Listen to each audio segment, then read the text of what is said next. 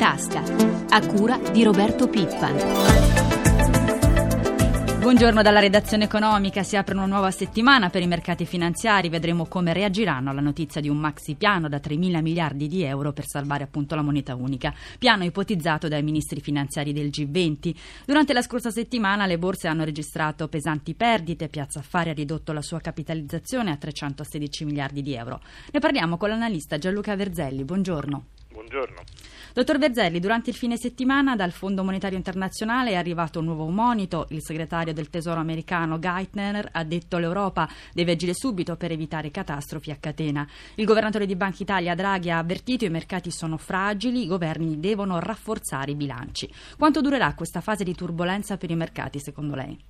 Ma probabilmente non è sicuramente finita, anche perché i veri problemi sul piatto sono, al di là delle soluzioni, e questa ventilata oggi sicuramente è un altro elemento, un tassello che si aggiunge al ventaglio di tutto quello che potrebbe essere fatto, ma i tempi, il ritmo e la lentezza che finora si sono verificate nel prendere le decisioni di tipo poi pragmatico e fondamentale e questo specialmente da parte ovviamente dei paesi che contano maggiormente all'interno dell'Europa e naturalmente faccio riferimento alla Grecia in primis ma anche alla Francia, quindi è un problema di timing e di ritmo e di di rapidità nel prendere decisioni che probabilmente contribuirà a lasciare ancora il quadro dei mercati instabile fino a che non saranno prese delle decisioni definitive e drastiche. Dottor Verzelli, ci colleghiamo con la redazione di Milano per sapere come stanno andando le borse asiatiche. Buongiorno a Marzio Quaglino. Buongiorno. Mar- Marzio, appunto, l'andamento delle borse asiatiche.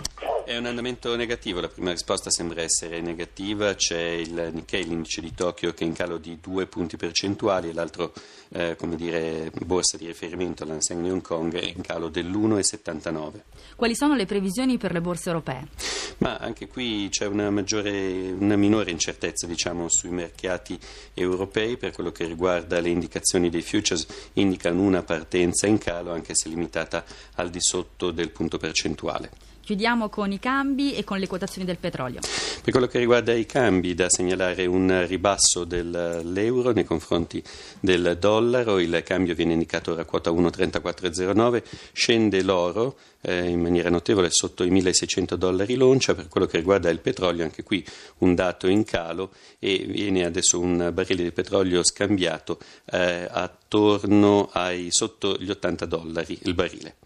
Grazie a Marzio Quallino. Dottor Verzelli, abbiamo sentito le previsioni. Nelle ultime settimane le vendite hanno colpito soprattutto i bancari. La crisi del debito rischia infatti di trascinarsi gli istituti bancari europei che sono pieni di titoli di Stato. Proprio per sostenere il sistema, la Banca Centrale Europea da più di un mese interviene acquistando titoli di Stato italiani e spagnoli. La Fed, la Banca Centrale Americana, ha lanciato l'operazione Twist e dicevamo di questo maxi piano da 3 mila miliardi per aiutare gli istituti in difficoltà nel caso ci fosse un default default cosiddetto controllato della Grecia.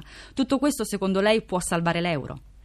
Ma sicuramente un mix di tutte le cose. Alcuni interventi, bisogna dire, sono stati assolutamente fondamentali, quale quello di iniettare liquidità per evitare che il sistema bancario si irrigidisse, specialmente nei rapporti e nei prestiti, nei finanziamenti eh, fra banche. Dall'altro lato non è un caso che proprio questo piano dei 3 mila miliardi vada particolarmente a riguardare, almeno quello che sono le indiscrezioni, un finanziamento alle banche che in questo momento sono maggior coin- maggiormente coinvolte proprio nell'esposizione al debito greco. Quindi il salvataggio passaggio o la ricapitalizzazione del sistema bancario europeo in generale diventa proprio un perno fondamentale di qualsiasi manovra si voglia fare, sia per salvare la Grecia, ma ancor più ovviamente per salvare l'euro, perché occorre ricordare che questo piano di salvare le banche è proprio propedeutico al fatto che la Grecia eventualmente, a quanto si, si sa stamattina, non esca, non esca, dall'euro. Quindi le banche sono assolutamente il punto di passaggio focale e importante per, per risolvere almeno inizialmente inizialmente le tensioni che poi si riverberano con l'incertezza che eh, il suo collega ricordava stamattina, si vede che c'è indecisione anche all'apertura dei mercati proprio per questo. Dottor Verzelli, dicevamo appunto da più di un mese che la Banca Centrale Europea interviene con forti iniezioni di liquidità. All'inizio i mercati hanno reagito, poi piano piano sembra quasi sia un'arma che si sta scaricando però.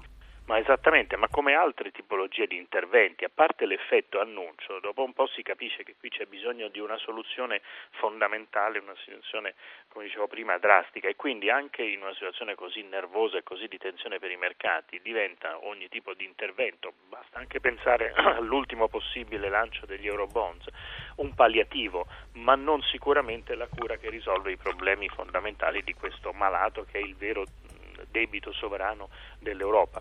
Quindi concordo sicuramente sul fatto che poi anche la BCE non potrà continuare a comprare titoli in eterno per sostenere i debiti spagnoli e italiani perché comunque oramai l'effetto i mercati lo hanno già assolutamente percepito e non potrebbe essere di lungo periodo. Dottor Verzelli, rimanga con noi perché prima di chiederle qualche suggerimento per chi ha investito in borsa ascoltiamo il collega Alberto Barbagallo che ha fatto un po' una scheda di come in questi mesi si sia dimezzato il valore di alcune grandi società in borsa. Da gennaio la borsa italiana ha bruciato quasi un terzo del valore delle sue azioni. Investiti nel paniere Fuzimib, 100 euro di nove mesi fa sono diventati all'incirca 68. Alla borsa di Francoforte gli stessi 100 euro sono diventati 75, 80 a Zurigo. Ribassi da noi peggiori che altrove, società che si potrebbero scalare a neanche metà prezzo. Tutta Unicredit a dicembre valeva quasi 30 miliardi di euro e adesso poco più di 13 miliardi. Ubibanca capitalizzava 5 miliardi e 9, adesso 2 miliardi e 200 milioni. Prezzi stracciati, cedole ricche. Ci sono azioni che renderebbero più del triplo dei bot se confermassero il dividendo pagato quest'anno.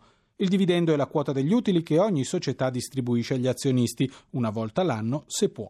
In qualche caso è anche più dell'utile per azione, come succede a Mediaset. La sua ultima cedola di 35 centesimi di euro è il 16% della quotazione attuale. Mondadori, Telecom Risparmio e Intesa Risparmio hanno pagato cedole al 10% del prezzo di adesso.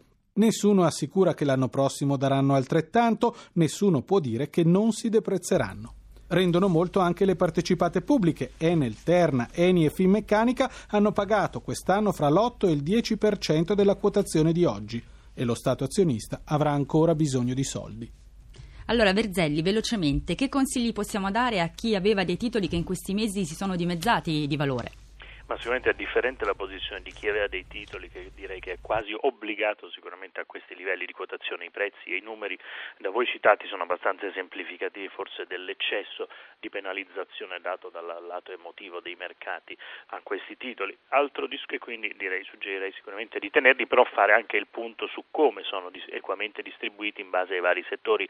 In Italia molto spesso c'è un'eccessiva preponderanza di investimenti in alcuni settori quali bancario e finanziario che sono quelli maggiormente espressi dal nostro listino in termini di peso delle azioni quotate. Quindi a volte queste occasioni sono il punto per fare un po' un check-up del portafoglio, magari ridiversificarlo un pochino più geograficamente, strategicamente, tenendo conto anche di mercati internazionali e non solo domestici e quindi affrontare magari un recupero con un portafoglio più omogeneo. Altra riflessione dovrà fare forse chi invece non è rimasto coinvolto per sua fortuna in questa crisi, ma che magari soffre lo stesso per il calo dei titoli di Stato in portafoglio. Ecco, a questo punto anche lì una minima diversificazione in base al profilo di rischio, guardando con un certo ottimismo uh, al futuro non di breve, ma sicuramente di medio-lungo, può essere una riflessione che si può cominciare a fare serenamente. Grazie a Gianluca Verzelli per essere stato con noi, buona giornata. Arrivederci. E lo abbiamo detto in apertura, la crisi del debito sovrano è stato al centro della sessione autunnale del Fondo Monetario Internazionale che si è conclusa ieri. Ci colleghiamo con il nostro inviato a Washington, Sandro Marini. Buongiorno Sandro. Sì, buongiorno Elisabetta, buongiorno. Beh, eh, si fa per dire in realtà perché qui a Washington siamo ancora nel cuore della notte. Comunque qui con me c'è eh, Carlo Cottarelli, è responsabile del Dipartimento Fiscale del Fondo Monetario Internazionale. Buongiorno Cottarelli. Buongiorno. Si è chiusa ieri la sessione annuale del fondo. Ecco, come prima cosa le chiederei una valutazione di come sono andati i lavori di questo appuntamento. Ah, come sempre succede in queste occasioni si fanno delle discussioni molto importanti, si cerca di vedere quali sono i rischi e quali sono le, po- le politiche che devono essere adottate per evitare questi rischi. Il direttore generale Christine Lagarde ha rinnovato l'allarme sulla situazione economica mondiale, ha detto che si sta entrando in una fase pericolosa, ma è proprio così? Ha detto che siamo entrati in una fase pericolosa, una fase pericolosa perché c'è una mancanza di fiducia nei mercati e senza fiducia non c'è consumo, non c'è investimento, quindi c'è il rischio di una decelerazione, della, di un rallentamento dell'attività economica abbastanza mm, significativo. Eh, è importante quindi che eh, i governi adottino politiche perché, per evitare che questi rischi si materializzino. Siamo italiani, parliamo dell'Italia. Qual è la valutazione che il Fondo Monetario dà del nostro Paese? Ma L'Italia ha fatto direi degli importanti progressi eh, in termini di azioni per evitare la crisi. Il pacchetto di misure che sono state adottate eh, circa due settimane fa è un pacchetto molto forte in termini di misure che vengono prese. Eh, noi avremmo pensato che uno sforzo maggiore eh, sul lato della spesa più che sul lato dell'entrata sarebbe stato eh, migliore però eh, dal punto di vista dei saldi di bilancio misura, le, le, misure prese sono, sono, abbastanza forti. Grazie dottor Cottarelli, la ringrazio di essere stato con noi, grazie per l'assistenza tecnica a Stefano Capogna. Elisabetta a questo punto ti restituirei la linea. Sì, grazie Sandro Marini, sono le 7.48 e 46 secondi, cambiamo argomento. Sono scattati da qualche giorno i nuovi rincari per i prezzi dei carburanti legati all'aumento dell'IVA. Ne parliamo con il presidente dell'Unione Petrolifera Italiana, Pasquale De Vita. Buongiorno. Buongiorno a voi. Buongiorno e benvenuto. Presidente, i consumatori lamentano che a parità di pressione fiscale e di accise la benzina in Italia costa sempre di più rispetto alla Francia e alla Spagna. Perché? È una lamentela ingiustificata? Quando quando parliamo, quando parliamo di prezzi ufficiali e ci riferiamo alla rete che distribuisce con il prodotto, con il sistema del servito, questo è esatto, ci sono 3 centesimi, 3 centesimi al mese di differenza. Però noi dobbiamo fare degli, dei paragoni che siano omogenei. E nel resto di, del, dell'Europa il 95% delle vendite sono fatte col sistema self-service, ossia il cliente scende, si fa benzina da solo e risparmia qualche centesimo. In Italia questo sistema è difficile a farlo così, diffondere e quindi naturalmente c'è questa differenza di costo dovuta soprattutto a questa differenza di servizio.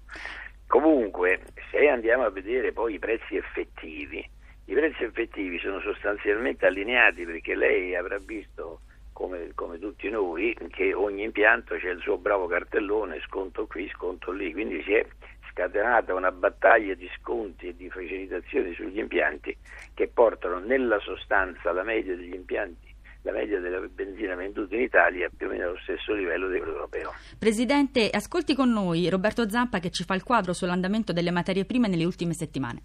Prezzi delle materie prime dalle stelle alle stalle. Facciamo l'esempio del petrolio. Il greggio americano WTI a primavera sfiorava i 115 dollari al barile, tanto che si temeva che potesse frenare la ripresa. Ora è sceso intorno agli 80 dollari, con un calo nell'ultimo mese di circa il 6%. Ma nello stesso periodo hanno perso molto di più l'oro, il 13%, l'argento e il platino. Ma anche le quotazioni dei prodotti alimentari sono crollate. Il mais del 13%, il frumento addirittura del 20%. In genere i prezzi delle materie prime salgono quando scende la moneta con cui sono quotati, cioè il dollaro. La valuta americana però sta recuperando terreno a causa dei debiti dei paesi della zona euro e così il bene rifugio per eccellenza, l'oro, è sceso in poco tempo dai 1900 dollari a meno di 1700. Ma l'elemento decisivo è senz'altro il drastico peggioramento delle prospettive di crescita. L'economia in rallentamento, soprattutto nei paesi occidentali, significa anche meno consumi di materie prime e per questo i prezzi continuano a scendere crescere. Insomma, a frenare le commodities è il ritorno del rischio stagnazione. Presidente De Vita, abbiamo sentito il prezzo del greggio è calato nelle ultime settimane, perché non altrettanto i prezzi dei carburanti? Perché quando assistiamo ad un rialzo l'automatismo sembra più naturale, mentre diciamo,